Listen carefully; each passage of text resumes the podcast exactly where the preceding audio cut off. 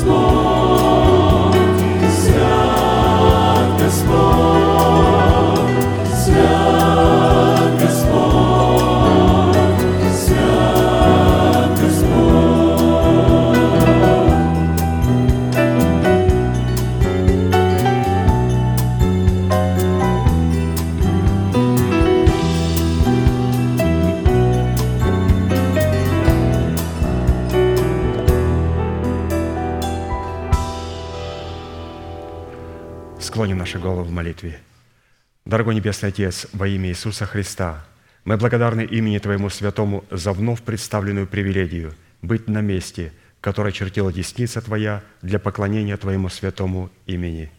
И ныне позволь наследию Твоему во имя крови завета подняться на вершины для нас недосягаемые и сокрушить всякое бремя и запинающий нас грех. Да будут прокляты в этом служении, как и прежде, все дела дьявола, болезни, нищета, преждевременная смерть, демоническая зависимость, всевозможные страхи, депрессии, разрушения, косность, невежество – все это да отступит от шатров святого народа Твоего. И ныне встань, Господи, на место покоя Твоего, Ты и ковчег могущества Твоего, и да облекутся святые Твои спасением Твоим, и да возрадуются пред лицом Твоим. Дай нам больше от Духа Твоего, пропитай нас Духом Твоим святым, позволь нам найти светлое лицо Твое. Мы благодарим Тебя, что это служение представлено апостолом Аркадием в Твои божественные руки. И мы молим Тебя, продолжай вести его рукой сильную и превознесенную, великий Бог, Отец и Дух Святой. Аминь. Будьте благословены, пожалуйста, садитесь.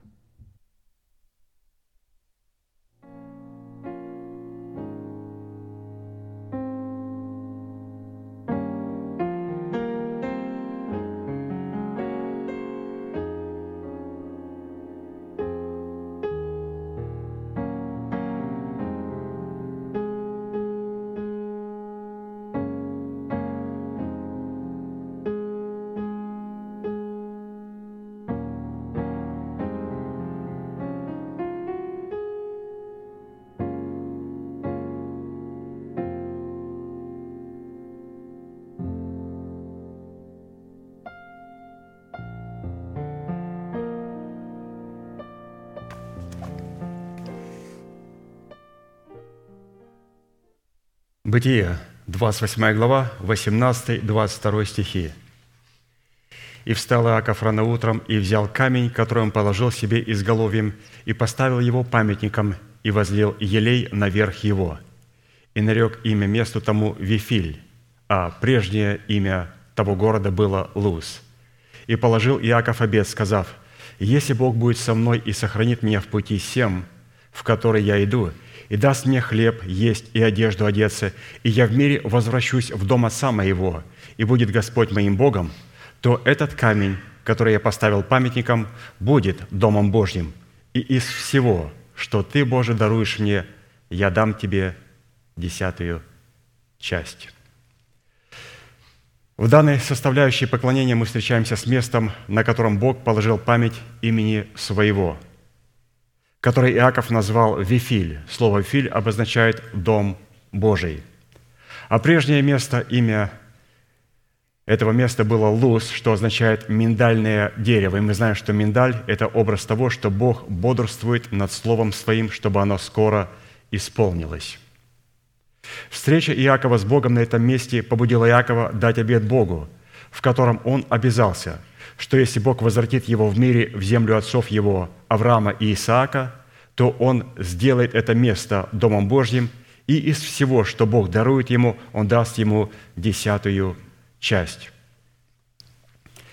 Мы должны с вами, святые, сделать то же самое, но для того, чтобы делать то же самое, что сделал Иаков, или же что в свое время сделал Авраам, нам необходимо точно определить координаты, координаты того места, на котором нужно и должно приносить десятины и приношения. Это очень важно. Мы не имеем права давать свои финансы, которыми нас Бог благословил, и отделять от них святыню Господню на том месте, на котором не лежит память имени Господня. А это место – город Вифиль.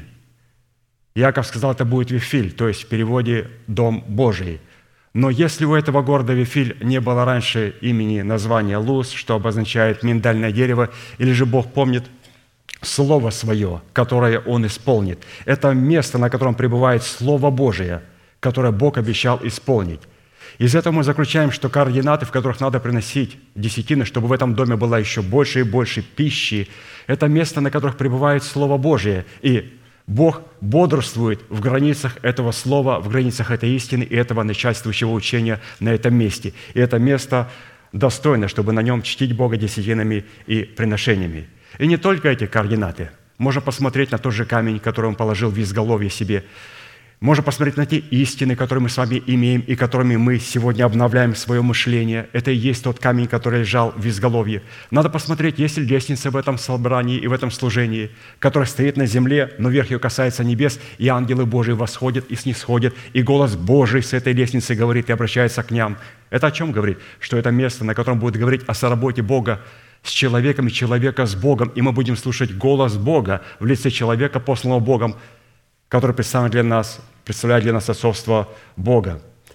То есть все это должно быть. И не только это. Последний важный компонент. Мы должны на этом месте, где мы чтим Бога десятинными приношениями, услышать откровение о нашей земле. Он говорит, Иаков, та земля, на которой ты сейчас лежишь и спишь, эту землю я даю тебе – я хочу тебе открыть откровение об усыновлении твоего тела воскресением Христовым.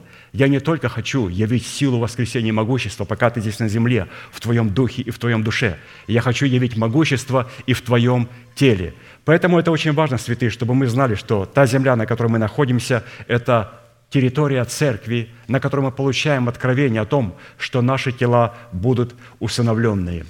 Таким образом, мы определили с вами координаты – и, может быть, эту проповедь будут слушать, которую мы читаем из трудов нашего апостола брата Аркадия, другие святые, которые находятся в других церквах.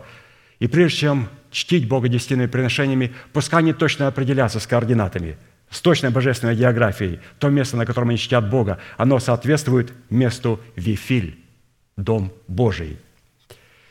Из всего вышесказанного можно заключить, что поклонение, в котором отсутствует выполнение заповеди, чтить Бога десятинными приношениями – обращается в обычный религиозный фарс. Потому что отсутствие нашей десятины в поклонении Богу – это свидетельство того, что мы стоим по отношению к Богу спиной, если она у нас отсутствует. Или же если мы чтим Бога десятинными приношениями, но не на том месте, на котором лежит память имени Его – не на том месте, на котором лежит камень истины, которым мы обновляем свое мышление, не на том месте, на котором есть лестница, с которой говорит нам Господь через голос помазанника своего, не на том месте, где человек может услышать откровение об усыновлении своего тела. Все это превращается в религиозный фарс, который не приносит пользы ни нам, ни Богу, а удовлетворяет наши религиозные амбиции. И Писание говорит, необходимо обратиться к Нему, или же необходимо найти точные координаты, где необходимо чтить Бога десятинами и приношениями. Малахия 3, 7, 10. «Со дней отцов ваших вы отступили от уставов моих и не соблюдайте их. Обратитесь ко мне, и я обращусь к вам, говорит Господь Саваоф. Вы скажете, как нам обратиться? Как нам найти эти координаты? И он говорит, как обратиться – Пронесите все десятины. Куда, Господи? В дом хранилища моего. Зачем, Господи? Чтобы в доме моем была пища. И хотя в этом испытайте меня, говорит Господь Саваоф, не открою ли я для вас отверстий небесных и не изолью ли на вас благословение до избытка в обетованиях, лежащих в преддверии вашей надежды. Мы сейчас будем, святые, петь псалом и благодарить Бога, что мы имеем право знать, что мы чтим Бога десятинными приношениями, и мы находимся в точных и четких координатах, в которых пребывает Бог, в точных координатах, в которых Бог помнит свое слово, и Он поклялся, что «Я буду с тобой». И Он сказал Иакову, «Я клянусь тебе, я не оставлю тебя никогда, до тех пор, пока не дам тебе эту землю, и ты не установишь тело воскресением Христом». Господь поклялся. Мы сейчас, пожалуйста, встанем и будем петь псалом Богу и утверждать наше посвящение через освящение, через отдавание Богу то, что находится у нас, но принадлежит Богу.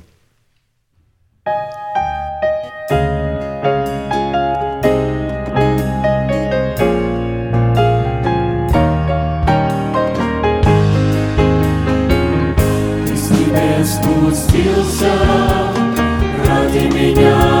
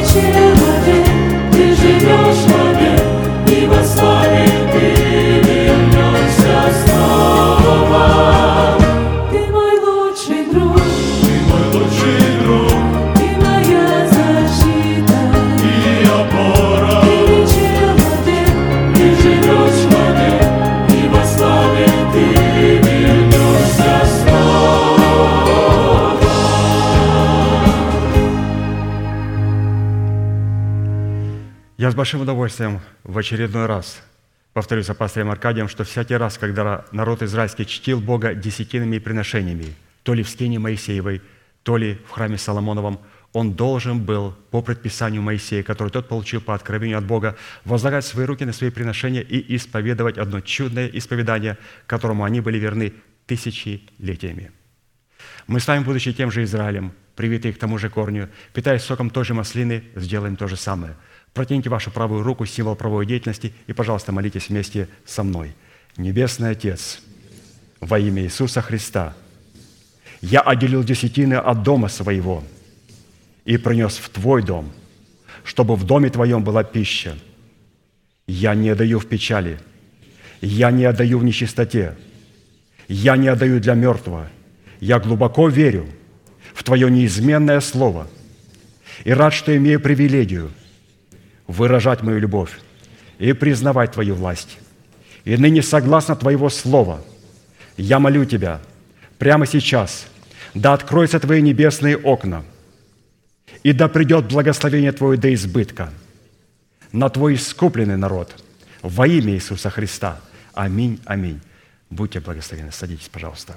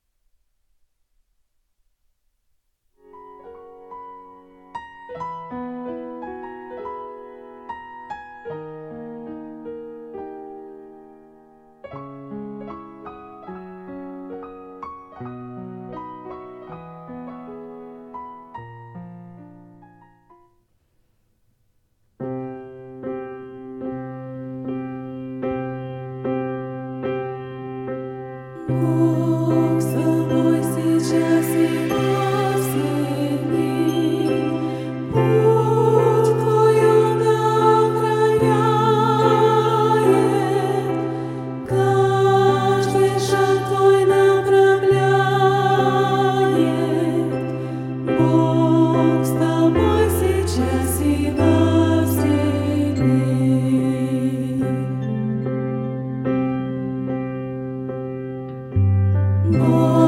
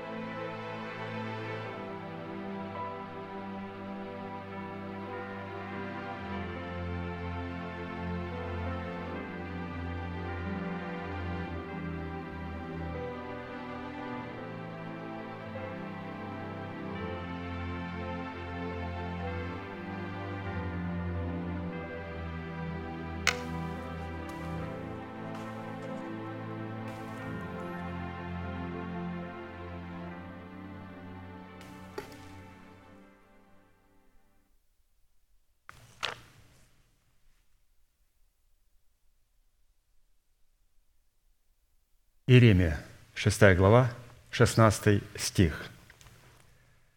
«Так говорит Господь, остановитесь на путях ваших и рассмотрите, и расспросите о путях древних, где путь добрый, идите по нему, и найдете покой душам вашим». Возвращение к древнему пути добра – Возможность найти или возвратиться к древнему пути добра – это возможность войти в Царство Небесное тесными вратами, в которых Писания определяются начатками учения, а вернее начальствующим учением Иисуса Христа, пришедшего во плоти. Сам Иисус сказал, Матфея 7 глава, 13-14 стих, «Входите тесными вратами, потому что широки врата и пространен путь, ведущий в погибель, и многие идут ими» потому что тесны врата и узок путь, ведущий в жизнь, и немногие находят их. И как мы ранее отмечали, возвратиться к древнему пути добра или найти тесные врата в учении Иисуса Христа удается немногим.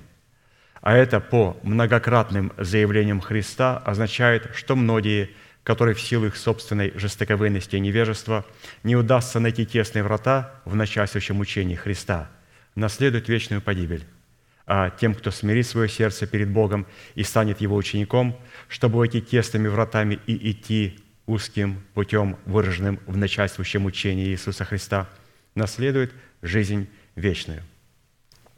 Итак, за основание исследования древнего пути добра мы обратились к словам апостола Павла, который по милости и вдохновению Святого Духа удалось в кратких и метких определениях сформулировать содержание порядка, присутствующего в учении Христом. И они записаны в Евреям 6 глава, 1-2 стих, и нам был предложен более расширенный объяснение нашего пастыря, апостола брата Аркадия, для того, чтобы нам разуметь суть учения Христова и ту красоту, и то величие, которое находится в посланиях Павла. Прочитаем в расширенном переводе. «Посему, окропив себя начальствующим учением Христа – и, облегшись в оружие света, содержащегося в господстве этого учения, устроим себя в Дом Божий, потому что невозможно дважды полагать основания обращению от мертвых дел и вере в Бога, учению о крещениях, о возложении рук, о воскресении мертвых и о суде вечном». То есть, что побудило нашего пастыря дать такой обширный обзор или же определение вот стиху, который написал апостол Павел. Апостол Павел сказал – посему оставив начатки учения Христова. И мы, люди, перевели его, что необходимо оставить, убрать, забыть начатки, начало, незначительное, для того, чтобы пойти к какому-то совершенству. Пастор говорит, это не так. Необходимо оставить у себя, положить в основании. Необходимо воздвигнуть из этих же драгоценных камней здание Божие – и начинать окроплять в этом здании исповеданием сердца, веры сердца, пребывающего в нашем сердце. То есть какая а, глубокая семантика, какой глубокий смысл и какая важность того, что мы с вами делаем и в чем мы с вами пребываем. Итак, в определенном формате, насколько это позволил нам Бог и мера нашей веры, мы уже рассмотрели учение о крещениях, которое выражает себя в крещении водой, Духом Святым и огнем, а посему в порядке последовательности, представленной Духом Святым через апостола Павла и объясненной нам апостолом Аркадием, обратились к следующему учению. Это учение о возложении рук, которое содержит в себе три восходящих степени завета с Богом. Это завет крови, завет соли и завет покоя. А посему учение о возложении рук – это учение о заключении единого завета между Богом и человеком. Иногда люди говорят, ну почему учение о возложении рук? Учение о возложении рук – это, может быть, а, нас пастор должен учить, как возлагать руки и исцелять больных, потому что сегодня так называемые книги или же жалкие брошюрки, которые печатают так называемые генералы Божии, ни один из них на планете Земля не написал, что учение о возложении рук – это заключение единого завета с Богом Святым. Все они говорят, что учение о возложении рук – это способность исцелять людей и изгонять бесов. Или же рукополагать людей. Вы представляете, святые? И люди это слушают. И Писание называет это широкими вратами, ведущими в погибель. Конечно же, я хочу знать такое учение. Кому не хочется исцелять людей? Воскрешать мертвых, изгонять бесов. Это какой пиар? Это какая слава? Но какая великая цена в завете соли, в завете крови, в завете покоя, где я должен сработать с Богом на Его условиях. А посему учение о возложении рук – это учение о заключении единого завета или же контракта между Богом и человеком, и человеком и Богом. Сам по себе аспект или же акт, выраженный в возложении рук – это правовой и юридический аспект, в котором человек образно, собственноручно подписывает соглашение с Богом, в котором он сознательно и добровольно обязуется служить Богу доброй совестью. Именно поэтому совокупность трех заветов обуславливается и называется учением о возложении рук. Левитам 1.4. «И возложит руку свою на голову жертвы, и приобретет он благоволение в очищении грехов его». Не возлагать руки на одержимых – на больных. Это Бог доверил а, делать своим апостолам. А нам что делать? Писание говорит, возложи руку свою на жертву, и ты приобретешь благоволение в очищении грехов. Возложить свою руку на жертву, если евреи возлагали свою руку и заколала жертва, мы не заколаем жертву. Мы сегодня это возложение рук делаем через исповедание. И первое исповедание, которое мы сделали, это когда нас спросили, как тебя зовут, брат? Меня зовут брат Иван. Брат Иван, веруешь ли ты в Иисуса Христа, что Он есть Сын Божий? И вот я говорю, верую. В это время, в этом исповедании я подписываю контракт. Меня зовут Иван, и я верую в Иисуса, как в Мессию и Спасителя своего духа, души и своего тела. И меня погружают в Иисуса, в Его смерть. И когда погружают в смерть, Бог ставит только в смерти свой штамп «Святыня Господня». И человек встает, его имя записывается на небесах, и имеет на себе знамение завета. Он является святыней Божией, или же его дух является святыней Божией, хотя его душа далеко от святости Божией со всеми ее мыслями, тело далеко от святости со всеми грязными поступками, потому что еще наши члены находятся в рабстве у греха. Но, по крайней мере, святыня Господня напечатана на нашем сердце. И потом эта печать в других печатях начинает отображать себя в душе человека. И потом она отобразит, разумеется, в теле человека, когда Господь полностью успокоится и говорит, что теперь я пребываю в этом человеке, теперь человек является весь моей святыней. В определенном формате мы уже рассмотрели завет крови и завет соли и остановились на исследовании третьей степени завета – это завет мира и покоя, о котором сказано Иезекииль 37 глава, 27-28 стихи. «И заключу с ними завет мира, завет вечный, будет с ними, и устрою их и размножу их, и поставлю среди них святилище мое навеки, и будет у них жилище мое, и буду их Богом, и они будут моим народом, и узнают народы, что я Господь, освящающий Израиля, когда святилище мое будет среди них вовеки».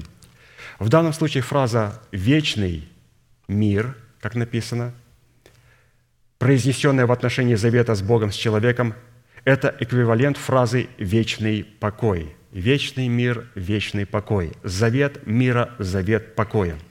Потому что фраза «вечный мир» в данном стихе означает 7, 12 составляющих. Это вечный покой, вечное успокоение, вечный день, вечное умиротворение, вечное благополучие, вечное благоденствие, вечное благосостояние, вечная безопасность, вечное дружелюбие, вечная радость, вечное торжество, вечное общение. В основании стены Нового Иерусалима образ завета покоя является шестым и выполнен из драгоценного камня смараг сердолика. Откровение 21, 19, 20. Основание стены города украшено всякими драгоценными камнями. Основание шестое – сердолик. Сердолик означает радующий сердце или же успокаивающий сердце. Вот видите, как, насколько красиво завет мира, завет покоя отобразился в этом драгоценном камне сердолик. Это камень, который успокаивает сердце Небесного Отца. Мы успокаиваемся, когда мы заключаем с Богом завет крови. И нам говорят, теперь ты дитя Божие. Но Господь до конца не успокоился. Он успокаивается в драгоценном камне сердолике, тогда, когда у нас из завета крови приведет в завет соли, и из завета соли приведет в завет покоя. И в завете покоя уже успокаиваюсь я вместе с, босс, с Господом, и Господь успокаивается, успокаивается вместе со мною. А вот имя апостола, которое было начертано на шестом основании стены небесного Иерусалима, являлось Варфоломей. Матфея 10, 2, 3. 12 же апостолов имена суть сии. Первый Симон, называемый Петром. Второй Андрей, брат его. Третий Иаков, Зеведеев, четвертый Иоанн, брат его, пятый Филипп, шестой Варфоломей. Имя Варфоломей, которое здесь отмечено Святым Духом через Евангелиста Матфея, означает «сын Фоломеев» или же Фоломеевич. Это отчество, его было, его названо у Евангелиста Матфея, его назвали по отчеству. Если Петра назвали Петром, то э, Варфоломея назвали, также был вот шестой ученик Фоломеевич, то есть сын Фоломея, отец его был Фоломей – Однако в Евангелии от Иоанна сын Фоломеев, то есть Варфоломей, называется своим личным именем, или же first name, как мы говорим по-английски. И это имя Нафанаил, что означает «дар Божий». Когда же Нафанаил встретился со Христом, то Христос назвал его подлинным израильтянином, в котором нет лукавства. Иоанна 1 глава, 45-47 стихи Филипп находит Нафанаила и говорит ему, «Мы нашли того, о котором написал Моисей в законе и пророки, Иисуса, сына Иосифа из Назарета». Но Нафанаил сказал ему, «Из Назарета может ли быть что доброе?» Филипп говорит ему, «Пойди и посмотри». Иисус, увидев идущего к нему Нафанаила, говорит о нем, «Вот подлинно израильтянин, в котором нет лукавства». Итак, третье имя, данное Христом Нафанаилу, сыну Фоломея, означает подлинный израильтянин, в котором нет лукавства. Теперь мы суммируем все эти имена, его имя, его отчество и то определение, которое дал ему Иисус, и делаем общее заключение. Вот как это нам написал наш пастырь. Таким образом, именно имя, написанное на шестом основании стены Небесного Иерусалима из Сердолика, означает – Сын Отца в лице Иисуса Христа – это великий дар Божий, который является для нас эталоном истинной молитвы и атмосферой подлинного поклонения для всех приходящих к Отцу. Вообще это считается святым шедевром. Вот чтобы увидеть в имени апостола, которое было написано на шестом драгоценном камне в основании, вот такое а, красивое определение, где был открыт нам Сын Небесного Отца – Иисус Христос, который для нас является великим даром Божьим для подражания и является эталоном истинной молитвы, и Он именно, или же Дух Святой в Нем создает атмосферу подлинного поклонения для всех приходящих к Нему, потому что поклоняться нас в Духе и в истине, или же через истину, пребывающей в нашем Духе. А Христос, открывая себя в истине, когда мы помещаем Христа в свой Дух, туда приходит в это тело и наполняет Дух Святой. На это слово «Дух Святой». Отсюда следует вывод, что имя, написанное на шестом основании из драгоценного сердолика, представляет в завете покоя истинную атмосферу для поклонения в молитве Отцу в Духе и истине. Иоанна 4, 23, 24. «Но настанет время, и настало уже, когда истинные поклонники будут поклоняться Отцу в Духе и истине, ибо таких поклонников Отец ищет в себе. Бог есть Дух, и поклоняющиеся Ему должны поклоняться в Духе и истине». Итак, при рассматривании полномочий, содержащихся в завете покоя, первое, на что мы обратим наше внимание, так это природу печати Божьей, которой человек запечатлевается при заключении завета покоя в крещении водою, в крещении огнем. То есть какая была печать в завете покоя, которую заключает человек в крещении огнем. Но чтобы иметь полную картину в отношении всех печатей Божьих, которыми человек запечатлевается в трех крещениях, приведем на память определение этих печатей, которые обуславливают различные функции в полномочиях трех заветов. Первая печать, которую мы получаем при крещении водою, это святыня Господня. И эта святыня находится в нашем сердце – и она сродни и похожа на Бога. Родился человек свыше. Второе. Печать. «Познал Господь своих, и да отступят от неправды все, исповедующие имя Господне». То есть Господь познал своих. Здесь Господь в завете соли, в крещении Духом Святым, начинает познавать своих и ставит свою печать. Познал Господь своих. А третья печать – Господь там – Так как мы уже уделили времени функциям первых двух печатей, то сосредоточимся на назначении функции печати, которой человек запечатлевается в завете покоя в крещении огнем. И давайте посмотрим, где и на ком ставится эта печать Господь там. Иезекииль, 48 глава, 29-35 стих. «И вот выходы города, говорится об Иерусалиме. С северной стороны ворота города называются именами колен, колен Израилевых – с севера трое ворот, ворота Рувимовы, ворота Иудины и ворота Левины. И с восточной стороны трое ворот, ворота Иосифовы, ворота Вениаминовы и ворота Дановы. И с южной стороны трое ворот, ворота Симеоновы, ворота Исахаровы и ворота Завулоновы. И с морской стороны трое ворот, ворота Гадовы, ворота Асировы, ворота Нефалимовы. А имя городу с того дня будет Господь там». То есть, когда мы сможем войти через эти все 12 ворот, а это значит войти в завет покоя, успокоить Бога, а войти в эти все ворота возможно только, когда мы соединяемся со Христом подобием смерти, соединяясь подобием смерти, соединяемся подобием воскресения, то Господь поставит свою печать на нашем городе, на нашем естестве. Господь там. И мы будем на самом деле уже органической причастностью к Иерусалиму – Потому что то, что я вступил в члены церкви непоколебаемое основание, которое является Иерусалимом, избранным Богом остатком, то необходимо вот этот залог, который мы получили, пустить в оборот. То есть я теперь на самом деле должен стать а, органической принадлежностью. А это происходит только тогда, когда Господь на мне ставит печать «Господь там». То есть святыня Господня, вот, которая открыта в печати «Господь там». То есть теперь Господь будет постоянно пребывать там, а Он пребывает там, где Он успокаивается – а теперь давайте непосредственно обратимся к полномочиям и возможностям, которые содержатся в завете покоя. И сразу начнем с первой составляющей. О чем говорит завет покоя? Первое.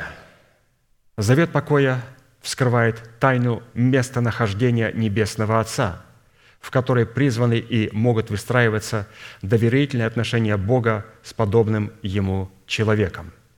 То есть, говоря о завете покоя, практически нам а, пастор Аркадий будет показывать точную географию и координаты, где Господь успокаивается, в каком человеке Он успокаивается, в какой церкви Он успокаивается, на каком месте Он успокаивается, точные координаты. И мы должны определить себя, а мы находимся в этих координатах, где успокаивается Бог. И вот первые координаты. Местонахождение Его Величества Небесного Отца – Псалом 131, 13, 16. «Ибо избрал Господь Сион, возжелал его в жилище себе.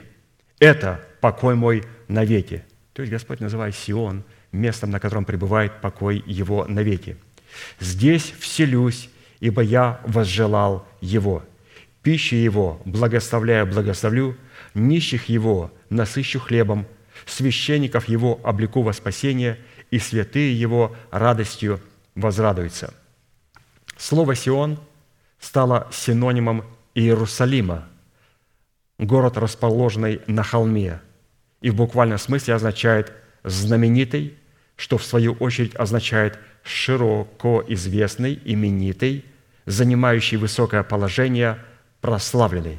Поэтому Сион где находится Иерусалим, на, вершине Сиона горы находится город Иерусалим, то Господь называет вот это все пространство местом широко известным, именитым, занимающим очень высокое положение перед Господом и прославленным славою всей земли. Ну, давайте найдем себя в этом Сионе или же в тчере Сиона. Потому что а, иметь отношение к тому месту, где успокаивается Бог, Сиону, это значит быть дщерью Сиона. И здесь говорится, конечно же, и о братьях, и о сестрах, что мы являемся вот черью Сиона. И иногда сестры говорят, почему апостол Павел постоянно обращается к братьям. Вот, вот Давид, пророк, царь, обращается в основном к сестрам. Но мы же, братья, не обижаемся.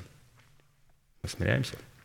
Принимаем, потому что мы видим себя в этой чере Сиона. Давайте посмотрим, как нам говорит в песне песней. Даже не Давид. Это Соломон, сын его. Ну, все равно награду первую получит Давид, а потом уже Соломон вместе с ним. Потому что он брал от своего отца и учился от своего отца, и поэтому та медаль, которую получал Соломон, она автоматически шла на счет Давида в первую очередь. Господь стал благословляет не голову человека, а главу человека. Он говорит, я хочу благословить главу твою. Господи, мою голову? Не, главу, тот человек, который стоит над тобою, апостол твоего, а потом и твою голову. Туда тоже попадет елей. Поэтому как бы выкрутился я здесь. Хорошо. «О, как прекрасны ноги твои в сандалях, черь именитая!» О, все, Сион. «Округление бедр твоих, как ожерелье, дело рук искусного художника. Живот твой – круглая чаша, в которой не истощается ароматное вино. Чрево твое – ворох пшеницы, обставленный лилиями. Два соса твои, как два козленка, двойни серны. Шея твоя, как столб из слоновой кости. Глаза твои – озерки сивонские, что у ворот Батрабима. Нос твой – башня ливанская, обращенная к Дамаску. Голова твоя я на тебе, как кормил, и волосы на голове твоей, как пурпур – Царь увлечен твоими кудрями. Как ты прекрасна, как привлекательна, возлюбленная твоей миловидностью. Для такого именитого человека покой Бога представлен в достоинстве крова Всевышнего и всени всемогущего. То есть мы говорим, а как вот мне соответствовать вот такому высокому стандарту, быть черью Сиона? Необходимо находиться под кровом Всевышнего. Давайте прочитаем. Псалом 91, 2. «Живущий под кровом Всевышнего, под сенью Всемогущего, покоится, говорит Господу, прибежище мое и защита моя, Бог мой, на которого я уповаю». Вот, пожалуйста. Господь говорит, что я избрал Сион, и он является местом покоя моего, и мы, став дочерью Сиона, помещаем себя под покровом Всевышнего, под сенью Всемогущего и говорим, Господь, и мы также успокаиваемся в Тебе. Господь успокаивается на Сионе – а через Сиона успокаивается в Боге. Когда? Когда они находятся под кровом Всевышнего, под сенью Всемогущего. Потому что быть органической причастностью к Сиону и к Иерусалиму невозможно, не признав на собою порядка Божьего. Вот такие интересные первые координаты мы с вами обнаружили. Вторые координаты. Завет покоя представлен для человека в границах земли. Какой земли? Земли, лежащей между протоками вод. Бытие 49, 14, 15. Благословение Иакова, своего сына Иосахара. Иосахар – осел крепкий, лежащий между протоками вод. И увидел он, что покой хорош, и что земля приятна, и преклонил плечи свои для ношения бремени, и стал работать в уплату дани. Патриарх Иосахар, его имя, Исахар означает возмездие, то есть Господь будет через этих людей являть свое возмездие. То есть они сядут на престолах в Иисусе Христе со Христом Иисусом и будут судить 12 колен сынов Израилевых. Одних будут осуждать, а другим будут давать награды. Вот какое имя Иосахар. Возмездие. Осуждать и давать награды. Но о нем написано Иосахар, он осел крепкий – Осел, осленок – прообраз мира. Это образ человека, примирившегося с Богом на его условиях и взирающего на нетленное наследие. А то, что он лежал, Иосахар, между протоками вод, это человек, принявший в свое сердце и пребывающий в начальствующем учении Христа. Это и есть протоки вод, между которыми находится этот патриарх. Учение, которое исходит от престола Бога и Агнца в образе четырех рек, в предмете четырех учений, направленных для господства четырех неземных измерений – севера, юга, востока и запада. Далее написано о нем, что «и увидел он, что покой хорош», то есть что он сможет успокоиться в завете покоя, и что земля приятна.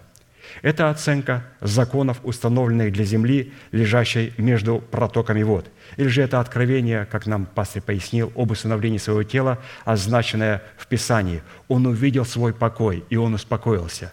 Мы не сможем до конца святый успокоиться, что наш дух спасен, а что наше тело ждет кладбища. Извините, что это за покой? Господь говорит, но я могу воцарить воскресение Христова в теле Христовом, и ты можешь миновать это кладбище. И мы успокаиваемся, Господи, оказывается, для моего тела тоже есть великая судьба? Есть эта великая судьба. И судьба смерти не была дана для человека – она была дана дьяволу и ангелам его. И человек согласился и признал над собой господство дьявола, и судьба дьявола перешла к человеку. От человека к церкви. В лице слепых вождей, которые ведут слепое наследие. Иногда мы жалеем церкви, которые идут за слепыми вождями. Да, там есть среди них некоторых, которых Господь знает, как спасти. Но признать слепого вождя – это показать, что я слепец, я ненавижу истину. Истину, которую я должен любить для своего спасения. И поэтому, когда люди говорят, что беззаконные вожди, а они беззаконные. Я смотрю на членов церкви точно так, как смотрю на этих вождей. Как можно признать этого беззаконника, нечестивца и закрывать глаза на эту мерзость? И плевать в истину. Как? Почему именно вас примагнитило к этому беззаконнику, к этому Иуде? Почему так много людей магнитит? Писание говорит, многие поищут и не возмогут войти. Почему? Потому что необходимо полюбить истину, необходимо заплатить цену ученика. А там им показали, что ты можешь быть лидером, ты можешь быть регентом, ты можешь служить, ты можешь евангелизировать, ты можешь делать что-то, чтобы понукать другими. А в церкви апостола Аркадия нельзя понукать людьми. Им можно только служить. У него все помощники служат святому наследию. Если кто-то понукнет, а потом он будет иметь общение с пастором Аркадием, будет каяться. У нас не понукают святым, у нас служат святым. Почему? Потому что мы смотрим, как это делает апостол Аркадий, и мы делаем то же самое. Иногда не получается, иногда получается. Если не получается, пастор поправляет через проповедь. Если не доходит через проповедь, потом ему приходится говорить уже наедине, либо просто а, в кротости а, при всех обличить человека. Это нормально. Это нормально. А вот что значит вот этот Иосахар, который нашел покой между протоками вод, узнал о том, что есть наследие для его тела, не только для души и духа, а для его тела. Ради этого он преклонил плечи свои для ношения бремени, что означает смирил себя перед и ради законов земли, лежащей между протоками вод. Ради этого обетования он преклонил свои плечи, чтобы носить это бремя. И стал работать далее в уплату дани. Работать в уплату дани означает выполнять свое предназначение – чтобы получить награду, возмездие, содержащееся в нашем предназначении, или же пустить залог своего спасения в оборот, чтобы получить его в свою собственность. Это значит работать в уплату дани, пустить свое спасение в оборот, чтобы получить его со своим телом в полном спасении. Матфея 11, 28, 30. «Придите ко мне все труждающиеся и обремененные, и я успокою вас. Возьмите иго мое на себя и научитесь от меня – ибо я кроток и смирен сердцем, и найдете покой душам вашим, ибо иго мое благо, и бремя мое легко». Вот этот стих можно отнести непосредственно к благословению Иесахара. Вот такая интересная вторая составляющая. Третье. Мы говорим о завете покоя. Тот контракт, который мы заключаем с Богом, и Бог заключает с нами, Он приводит нас к завету покоя.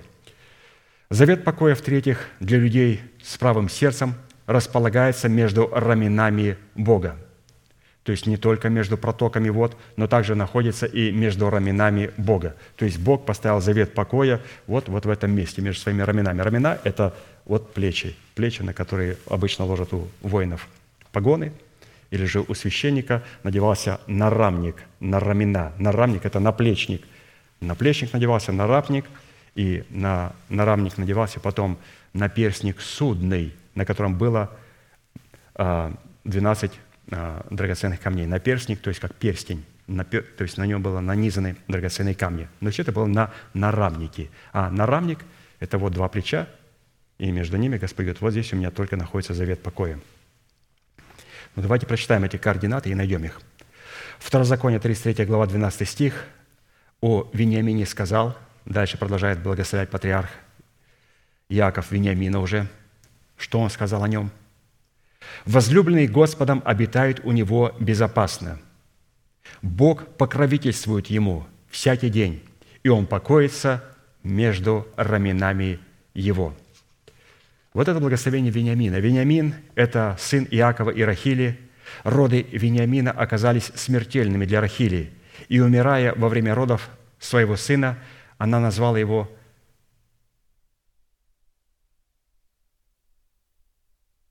Бенони, то есть сын моего несчастья. Но Иаков изменил его имя на Беньямин, что означает сын правой руки или сын счастья. То есть это обетование никогда не станет сыном счастья, если оно вначале не будет сыном несчастья. Потому что когда я принял это обетование, оно должно привести меня к смерти. И в смерти я получаю воскресение. Очень важно понимать, что как мы получаем завет покоя, как мы успокаиваемся в Боге. Господь дает нам обетование, но это обетование вначале должно стать для нас Бенони, несчастье, сын моего несчастья. А патриарх говорит, нет, это будет Беньямин – сын моей правой руки и сын счастья.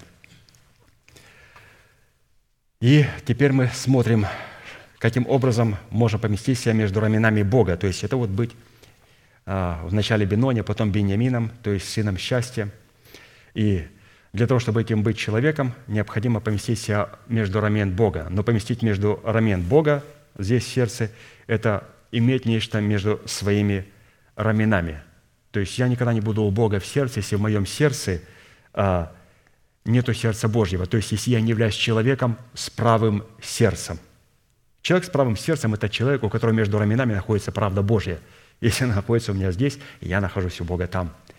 Человек с правым сердцем – это человек, наблюдающий правосудие Божье, которое судит как себя, так и тех, кто находится под его ответственностью, но только в соответствии требований законов, установленных Богом в границах своего царства.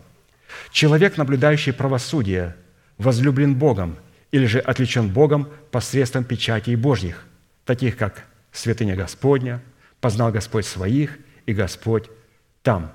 То есть человек, который наблюдает правосудие, он имеет все эти три печати на своем естестве.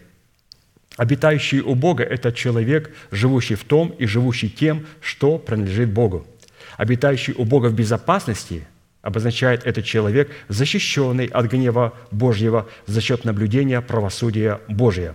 А то, что Бог покровительствует ему всякий день, означает, что в деле всякого правосудия Бог являет ему свой авторитет и свою защиту.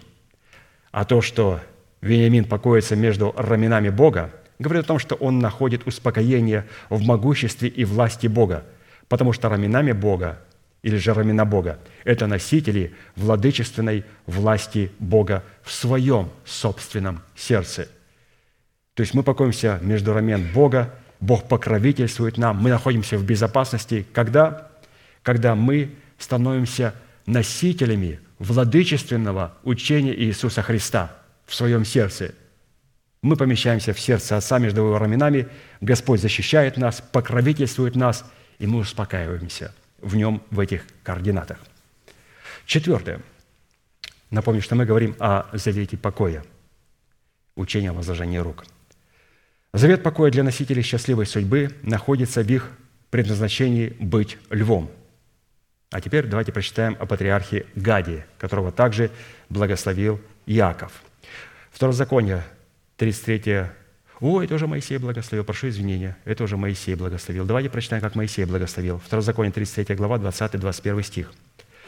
А Гаде сказал, «Благословен распространивший гада, он покоится, как лев, и сокрушает и мышцу, и голову. Он избрал себе начаток земли, там почтен уделом от законодателя, и пришел с главами народа, и исполнил правду Господа и суды с Израилем». То есть мы видим о том, что патриарх Гад также смог успокоиться. Но как успокоиться? Он должен быть стать как лев, который сокрушает мышцы и головы нечестивых. И Господь должен был почтить и его также. Что значит имя патриарха Гад? Это имя обозначает счастье, имеется в виду наделенный от Бога счастливой судьбой или взирающий на свое предназначение в Боге – а то, что он благословен и благословен распространивший гада, означает, что Бог получает возможность успешно распространять влияние и власть человека в реализации его предназначения, при условии, что этот человек взирает на то, кем для него является Бог и что сделал для него Бог. А то, что он покоится как лев, говорит о том, что он взирает на правосудие Бога и находит успокоение в правосудии Бога – Притча 28.1. «Нечестивый бежит, когда никто не гонится за ним, а праведник смел, как лев».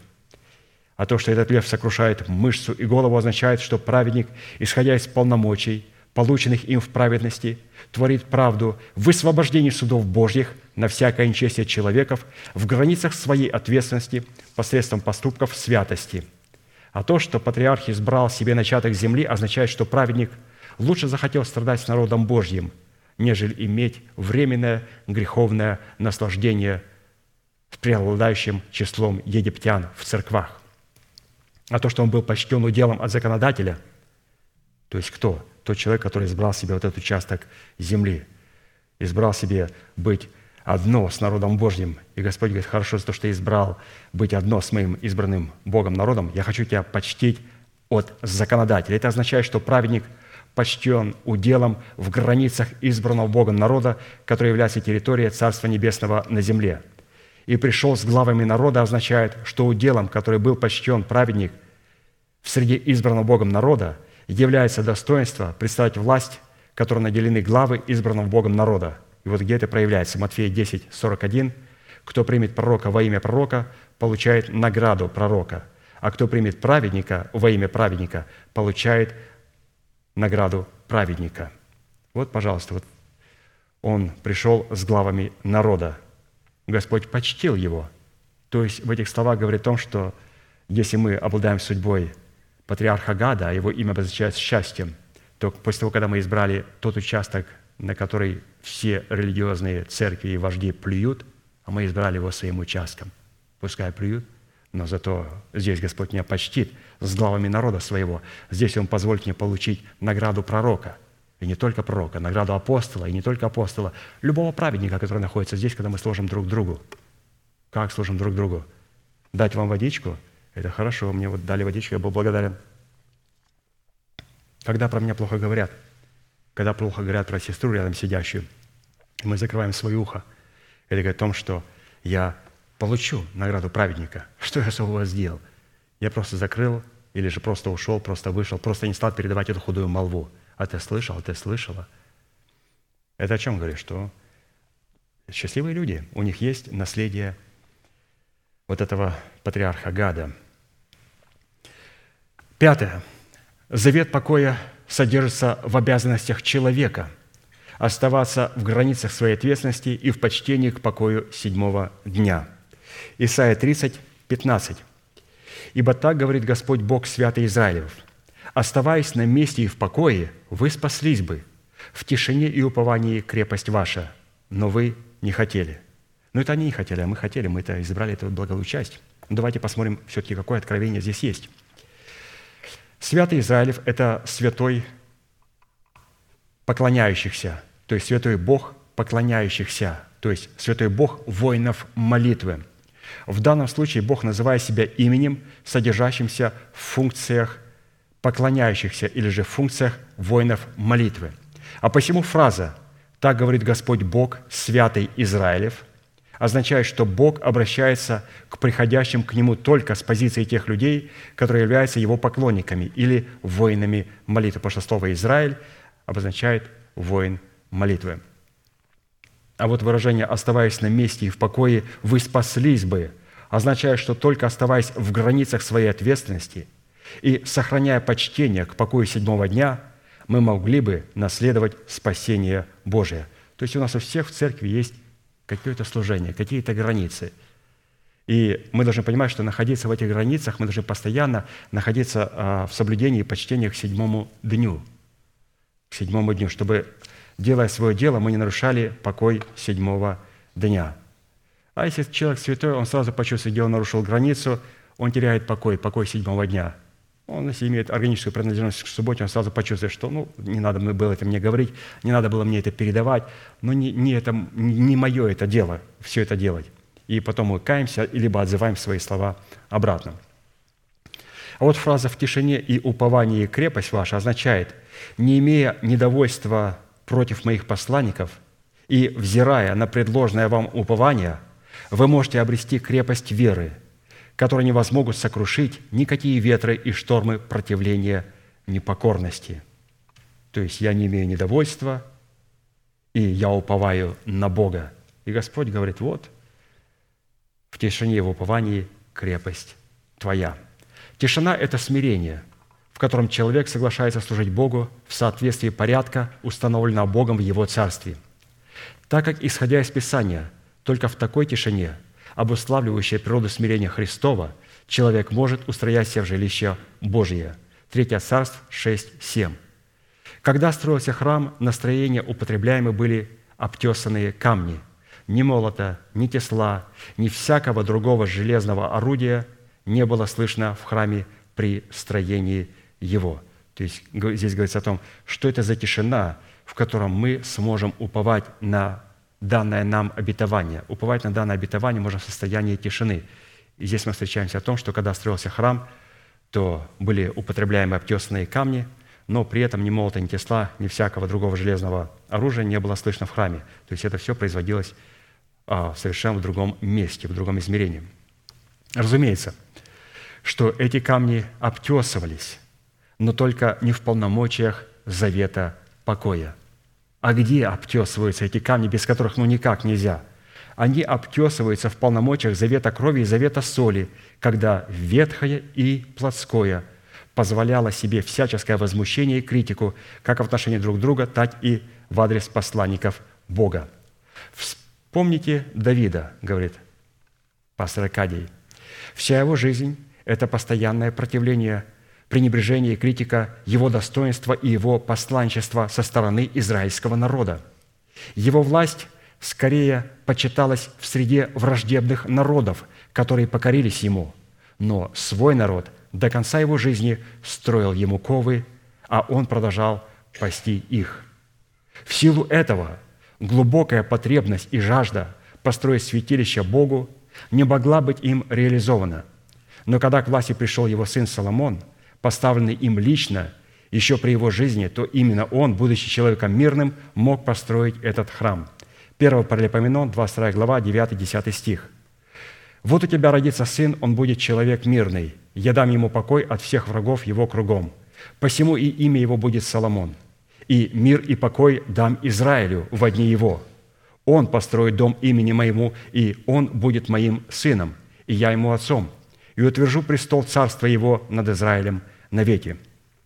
Когда начал строительство иного и нетленного храма, который вовеки не разрушится, и который станет вечным покоем всемогущего и немеркнущей славой седьмого дня, то именно эта тишина, которой благоволит Бог, как раз и явилась главным орудием и атмосферой в созидании этого вечного жилища Бога. Исайя 42, 1, 4. «Вот отрок мой, которого я держу за руку, избранный мой, которому благоволит душа моя. Положу дух мой на него и возвестит народом суд. Не возопьет и не возвысит голоса своего, и не даст услышать его на улицах. Трости надломленной не переломит, и льна курящегося не угасит. Будет производить суд по истине, не ослабеет и не изнеможет, доколе на земле не утвердит суда, и на закон его будут уповать острова.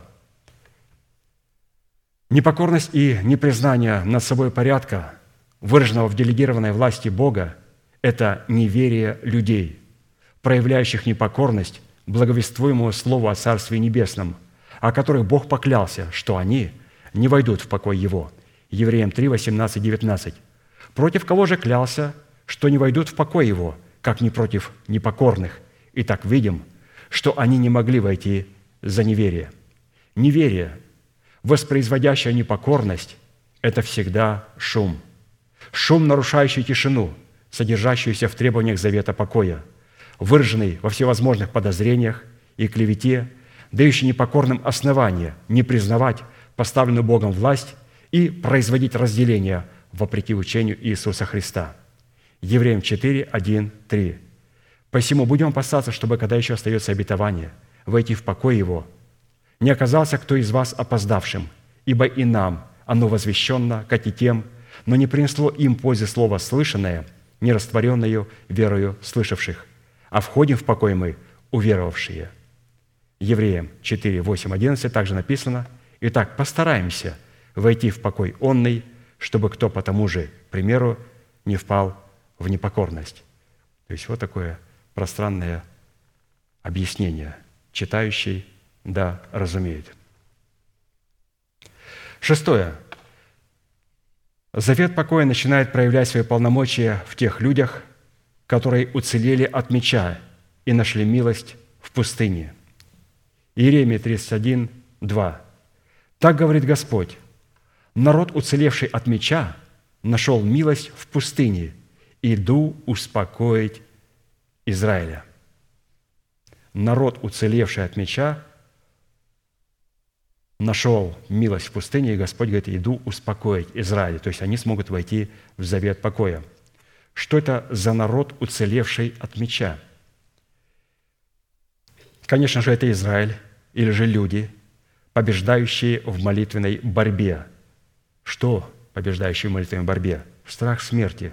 Благодаря тому, что позволяет Святому Духу участвовать вместе с собою в этой борьбе. А следовательно, это не весь так называемый Израиль, а только истинные поклонники, поклоняющиеся Ему в духе и истине. А то, что поклоняющиеся Богу уцелели от меча и таким образом нашли милость в пустыне, говорит о том, что этот народ падал на свои мечи и на свои копья, но оставался невредимым. Вот как живописует эту картину пророк Иаиль. Вторая глава, 6-8 стих. «При виде этого народа затрепещут другие народы. У всех лица побледнеют. Как борцы бегут они, и как храбрые воины влезают на стены. И каждый идет своею дорогою и не сбивается с путей своих». Почему не сбивается? Потому что мы идем древним путем добра. Потому что у нас у всех один путь. И мы все идем и не сбиваемся, и мы не тут топчем друг друга, потому что мы все идем одним путем. Мы армия Христова. Дальше написано, не давят друг друга. Каждый идет своей стезею. А когда очень много стезей, и каждый проповедник проповедует, что ему взбредет в голову, ну, конечно же, пастор говорит там в этих церквах, брат, ну скажи проповедь, что у тебя лежит на сердце. О, и начинает там выдумывать. У нас все сестры и братья, которые проповедуют в нашем собрании, проповедуют все то, что лежит у них на сердце. Но обратите внимание, мы никогда не давим друг друга. У нас атмосфера покоя, у нас атмосфера мира. Мы говорим об одном. Почему? Одно ключевое слово. Теократия. Порядок Бога. И мы с вами до сегодняшнего дня все целы. Не давят друг друга. Каждый идет своей стезею – и падают на копья, но при этом остаются невредимы. В данном случае представлена аллегория меча или же копья, который называется Словом Божьим, который а, нас не умершляет, он делает свою работу, но нас он не, не убивает. Он убивает нечто в нас, но нас не убивает. Евреям 4, 12, 13. «Ибо Слово Божие живо и действенно, и острее всякого меча обоюдоострого». То есть Уеиль представил этот меч в образе копья, которое проникает вначале воинов молитвы, а потом через них разит врагов.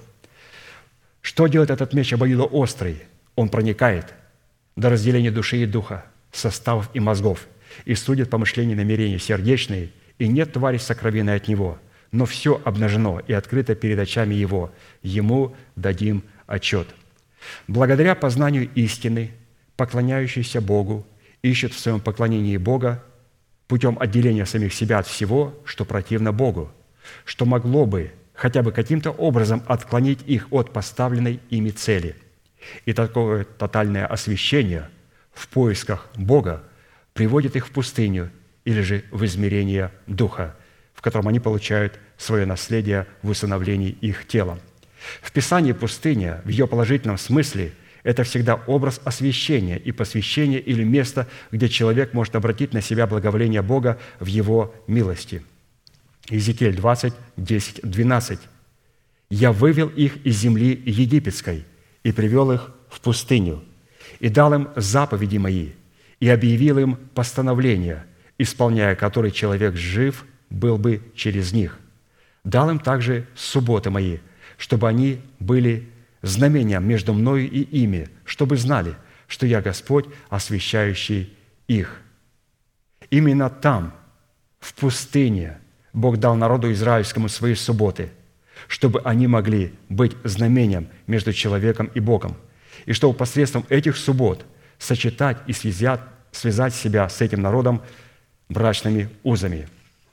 То есть, где Господь нам дает вот эти брачные узы, Он дает нам там, где пребывают заповеди, где, пребывают заповеди, Господь их давал, разумеется, эти заповеди и постановления о субботе давал в пустыне. Давал в пустыне. И брачные узы он также заключает а, в пустыне. Осии, 2 глава, 14, 23 стих. «Посему вот и я увлеку ее и приведу ее в пустыню». Куда, Господи, ты приведешь ее? В пустыню. В пустыню? Да. Я проведу ее в полное, тотальное освящение, чтобы она могла посвятить себя, чтобы я мог принять ее посвящение в ее освящение. Приведу ее в пустыню. Зачем?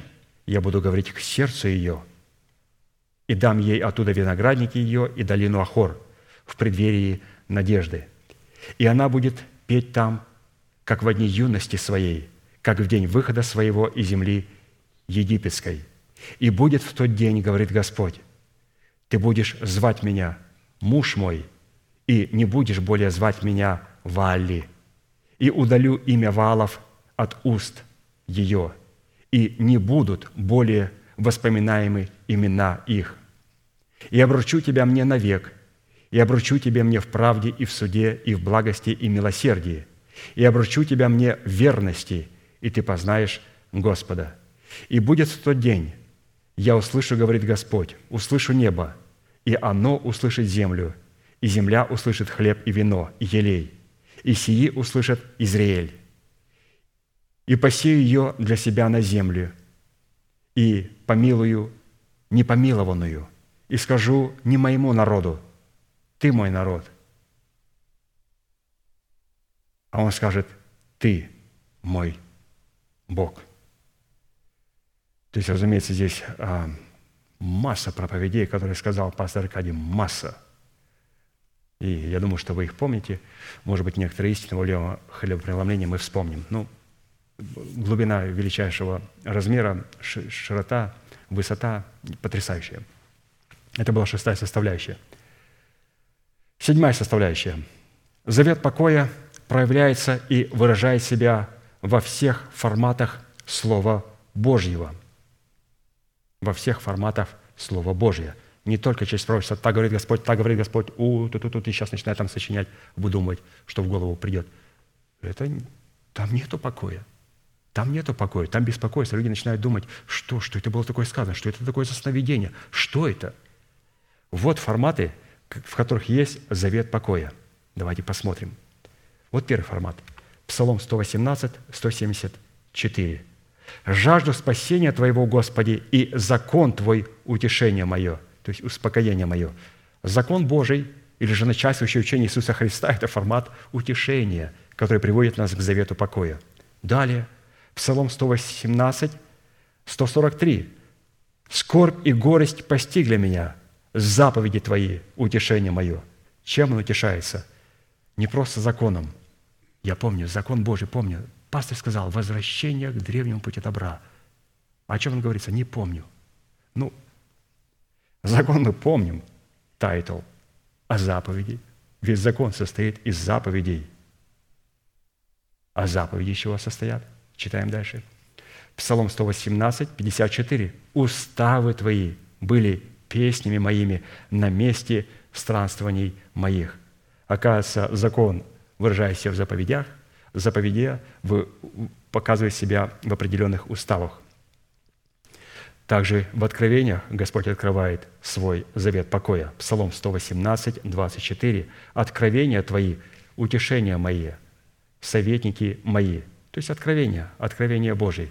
И не просто откровения. Вот Дух Святой мне положил откровение на сердце. Клятвенное откровение. Клятвенное откровение. Например, откровение, которое лежит в преддверии надежды. Ну, это да, откровение. Зайдите в любую церковь, говорящую на любом языке, и спросите, святые, вы можете сказать то, что написано у пророка Оси, что это за преддверие надежды? Ну, говорит, ну, надежда – это явление Христа на эту землю.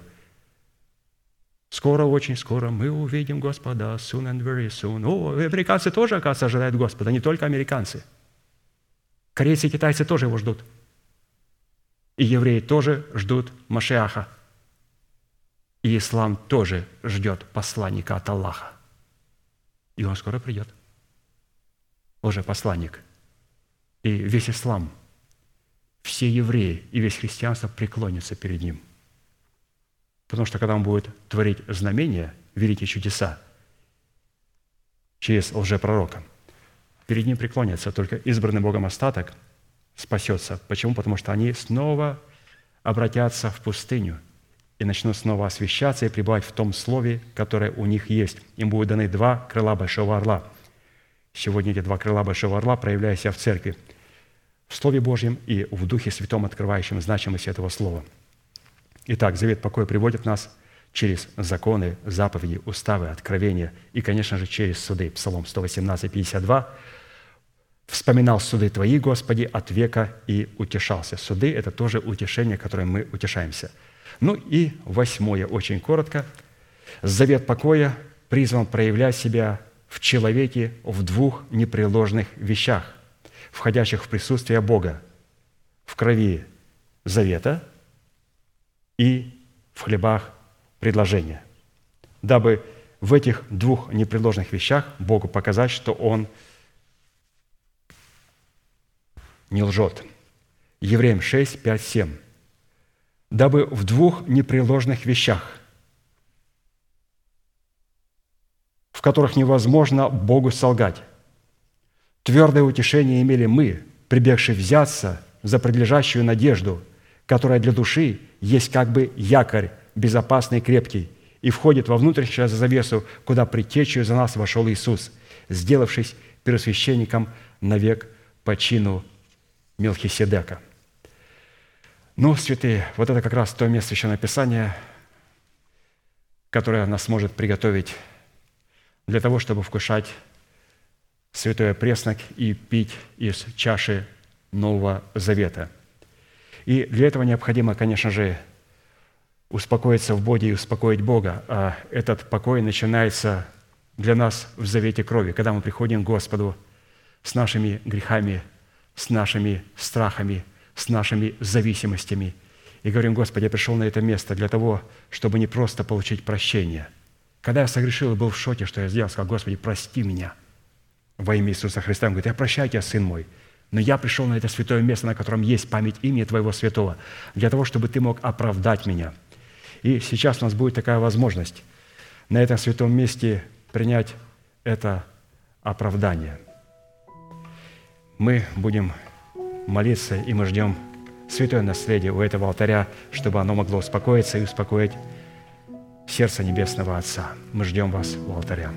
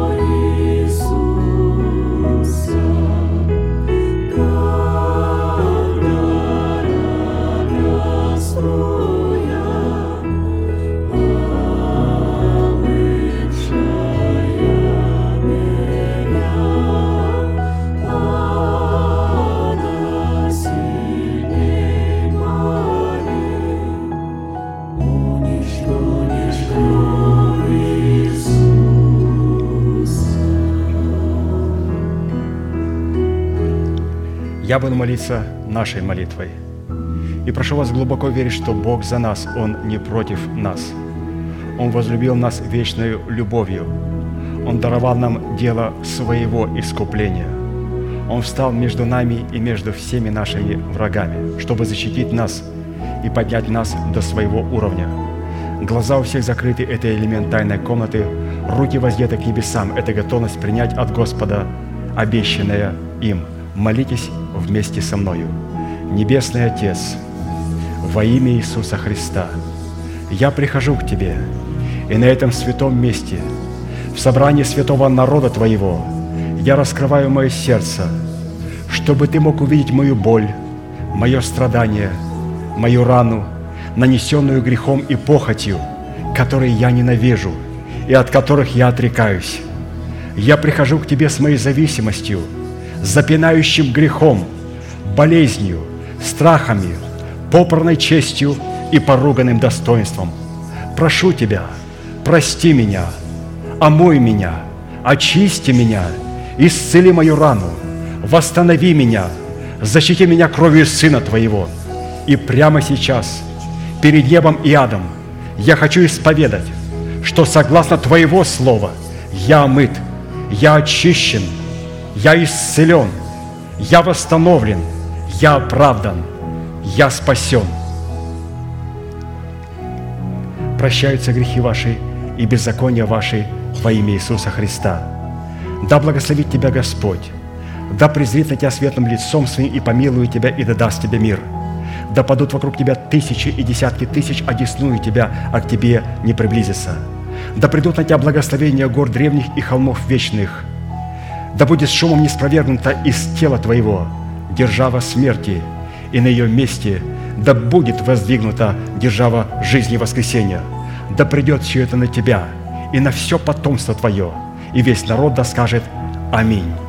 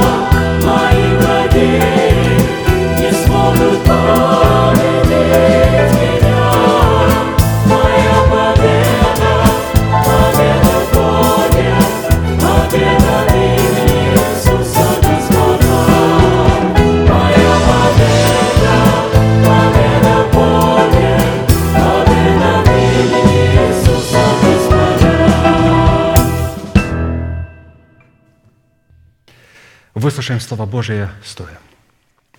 Послание апостола Павла Коринфянам – это первое послание, 11 глава, с 23 стиха. «Ибо я самого Господа принял то, что я вам передал, что Господь Иисус в ту ночь, в которой предан был, взял хлеб и, возблагодарив, преломил, и сказал, «Примите, едите, сие из тела мое, за вас ломимое, сие творите в мое воспоминание» также и чашу после вечери и сказал, «Сия чаша есть новый завет в моей крови. Сие творите, когда только будете пить в мое воспоминание. Ибо всякий раз, когда вы едите хлеб сей и пьете чашу сию, смерть Господню возвещаете, доколе Он придет. А посему, кто будет есть хлеб сей и пить чашу Господня недостойно, виновен будет против тела и крови Господней.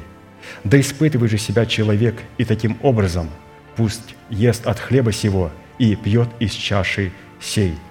Ибо кто ест и пьет недостойно, тот ест и пьет осуждение себе, не рассуждая о теле Господнем. Оттого многие из вас немощны и больны, и немало умирает. Ибо если бы мы судили сами себя, то не были бы судимы. Будучи же судимы, наказываемся от Господа, чтобы не быть осужденными с миром. Садись, пожалуйста.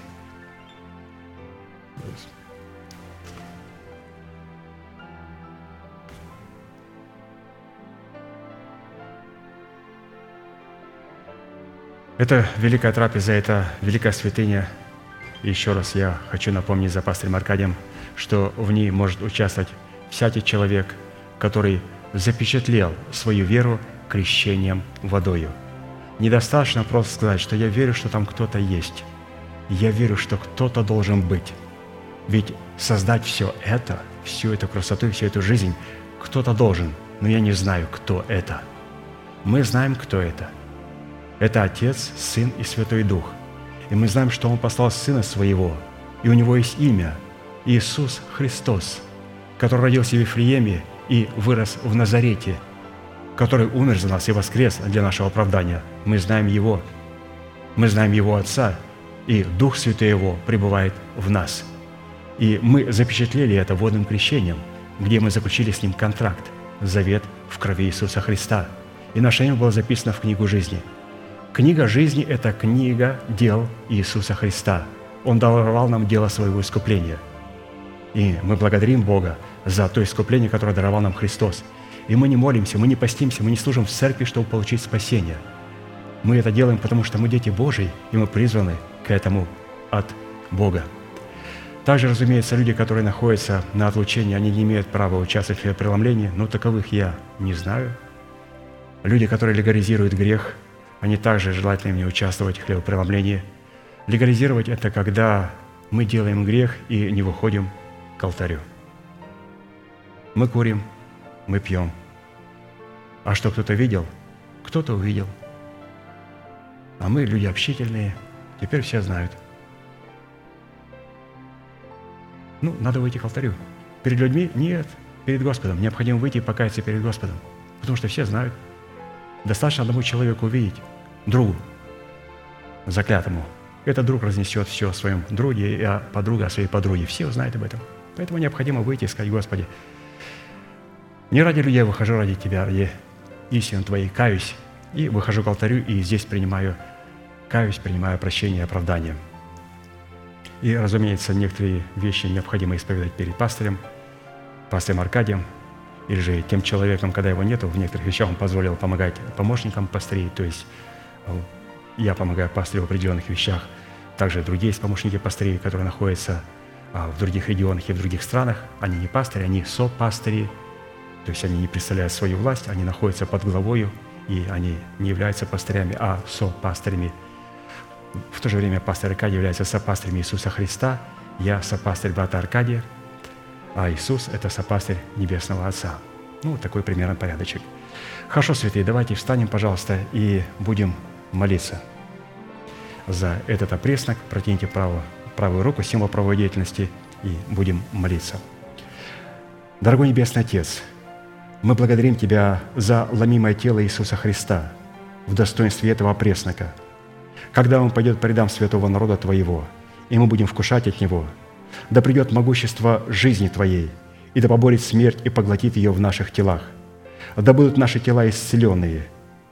Мы прикасаемся, Господь, и мы вкушаем этот преснок, и благодарим Тебя – за исцеление, дарованное нам в Иисусе Христе для нашего тела и для тела святых Твоих. Великий Бог, Отец, Сын, Дух Святой. Аминь.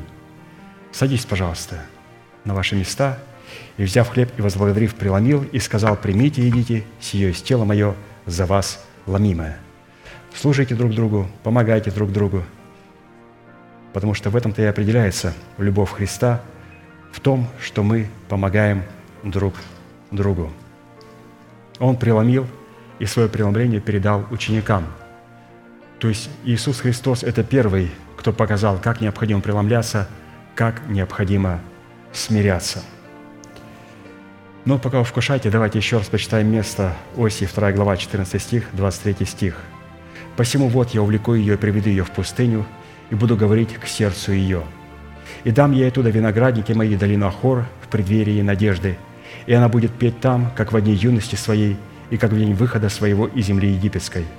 И будет в тот день, говорит Господь, ты будешь звать меня муж мой, и не будешь более звать меня Ваали. То есть что это значит? Не будешь больше говорить, а я так понимаю. А, моя Библия говорит вот так. Мы говорим тогда, мой Бог Ваал. Но он говорит, ты не будешь так говорить, ты будешь обращаться ко мне, мой муж, потому что ты удалишь имена Ваалов от уст своих, и не будет более вспоминаемы имена их у тебя. Я обручу тебя мне навек, и обручу тебя мне в правде и суде, и в благости и милосердии. Обручу тебя мне в верности, и ты познаешь Господа. И будет в тот день, я услышу, говорит Господь, услышу небо, и оно услышит землю. И земля услышит хлеб и вино и елей, и сии услышит Израиль. И посею ее для себя на земле, и помилую непомилованную, и скажу не моему народу, ты мой народ, а он скажет, ты мой Бог. И все это находится в этом преснике, потому что всякий раз, когда вы едите хлеб сию, пьете чашу сию, вы смерть Господню возвещаете, доколе Он придет, что мы с вами и делаем –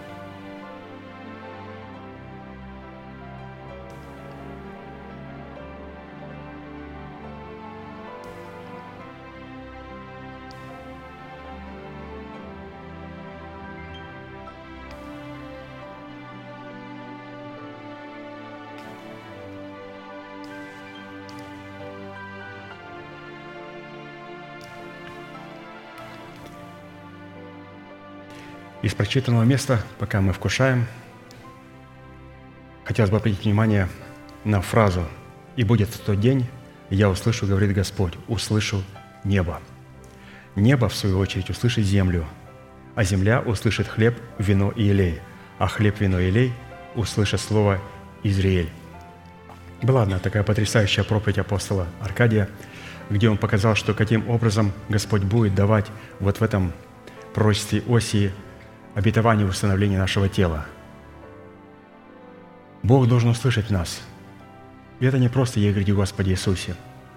Там идет немножко глубже. Он должен услышать все наше естество. Все наше естество. Писание говорит, «Я услышу, говорит Господь, я услышу небо». Он услышит наш дух. Но при одном условии, если наше небо, наш дух услышит землю, а земля услышит хлеб, вино и елей – вот сейчас мы вкушаем хлеб, будем пить из чаши сей для своего тела. И при этом мы должны рассуждать, рассуждать, что Господь в этом хотел нам показать. Господь хочет услышать наше небо, но наше небо никогда Он не услышит в Его полноте до тех пор, пока а, наше небо, наш дух не услышит нашу землю, наше тленное тело. Наше тленное тело можно услышать только тогда, когда в это тленное тело поместить нетление. Поместить нетление в тленное тело можно только через упование. Упование может зиждиться только на надежде. Надежда – это твердое, непоколебимое основание, это учение и истина, не просто обетование об усыновлении нашего тела. Это будет целое учение, потому что надежда – это не маленькая прочитанная брошюрка или же 10 томов книг заблуждений – а это вероучение изложенное, которое можно сказать в одном слове, в двух словах, в трех словах, в целой фразе, можно сказать во многих проповедях. Но мы понимаем, что для того, чтобы небо могло услышать землю или же наше тело, необходимо в наше тело поместить упование надежды. И мы сами часто делаем хлебопреломление, когда мы вкушаем святые, когда мы вкушаем и будем пить сейчас от чаши Нового Завета, мы будем помещать в свое тело живое упование, потому что мы просто кушаем и пьем. Одному человеку предложили, ты хочешь поучаствовать? Он говорит, простите, я не голодный, я дома покушал. Ну, такой человек не знает, что мы здесь не кушаем для того, чтобы мы утолить свою жажду и голод физический. У нас должна быть утоленная духовная голод и жажда через конкретное Слово Божие. Встанем, пожалуйста, протяните правую руку вашу, и мы будем молиться за эту чашу. Дорогой Небесный Отец, мы благодарим Тебя за чашу Нового Завета, за многих изливаемую в оставление грехов. Когда она идет, пойдет по рядам святого народа Твоего, и мы будем пить из нее, да придет могущество жизни Твоей, и да поборет смерть, и поглотит ее в наших телах и в наших душах. Мы благодарим Тебя, что Ты изгладил грехи наши перед лицом Твоим и искупил нас от суетной жизни, перед нам через отцов – Мы поклоняемся перед чашей Нового Завета, великий Бог, Отец и Дух Святой. Аминь. Садитесь, пожалуйста, и также тот ряд, к которому подходит, встает, и мы продолжаем служить друг другу. И вот здесь говорится о том, святые, что мы должны поместить это упование в наши тела. И когда мы поместим это упование в конкретном учении в наши тела, примем их для установления нашего тела, это говорит о том, что небо услышит землю, небо услышит землю. Обязательно наш дух должен услышать нашу землю. В эту пятницу в трудах пастыря было нам предложено услышать, каким образом наше тело и наш дух вместе начинают молиться Господу – Второзаконие, 32 глава, 36, 43 стих написано «Веселитесь, язычники, с народом его». То есть здесь говорится о том, что необходимо нашему телу, которое представлено в образе язычников, веселиться с народом Божьим, который сродни ему, то есть с нашим духом. «Веселитесь, язычники, с народом его, веселись тело с народом его». А это возможно, святые, только тогда, когда мы знаем, что Господь души нашей обновленной не оставит в аде, и мы не увидим тления. То есть учение о том, что мы имеем право на нетление, оно успокаивает нас, и оно веселит, как язычников или же как тело, которое имеет это обетование и который вместе с народом Божьим молится Ему. Еще одно место, Псалом 15, 7, 1. «От того возрадовалось сердце мое, и возвеселился язык мой, даже и плоть моя успокоится в уповании, ибо ты не оставишь души моей в аде и не дашь святому твоему увидеть тление. Ибо всякий раз, когда вы хлеб сей и пьете чашу Господню, смерть Господню возвещаете. И Писание говорит, будете пить эту чашу из этой чаши только тогда, когда будете пить мое воспоминание – если кто-то прикоснется к стакану с алкоголем, такой человек будет проклят. Будет проклят. Он говорит, что будете прикасаться к чаше только, ключевое слово, только. Господи, когда? Только. Когда только? Только тогда, когда в, свят... в собрании святых будете пить в мое воспоминание. Только сейчас и никогда больше. Ни под каким предлогом, ни в каких дозах, как говорит наш пастор Аркадий.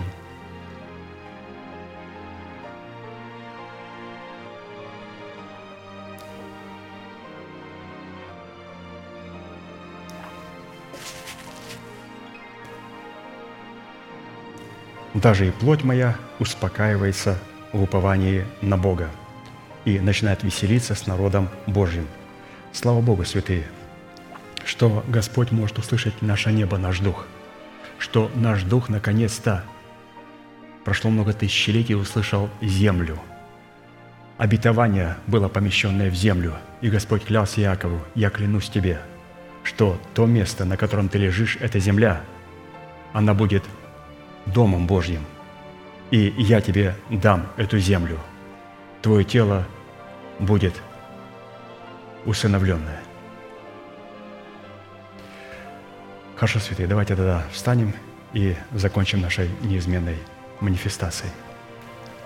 Могущий Боже, соблюсти нас от падения и поставить перед славою Своею непорочными в радости, единому, премудрому Богу, Спасителю нашему, через Иисуса Христа, Господа нашего, слава и величие, сила и власть прежде всех веков, ныне и во все веки.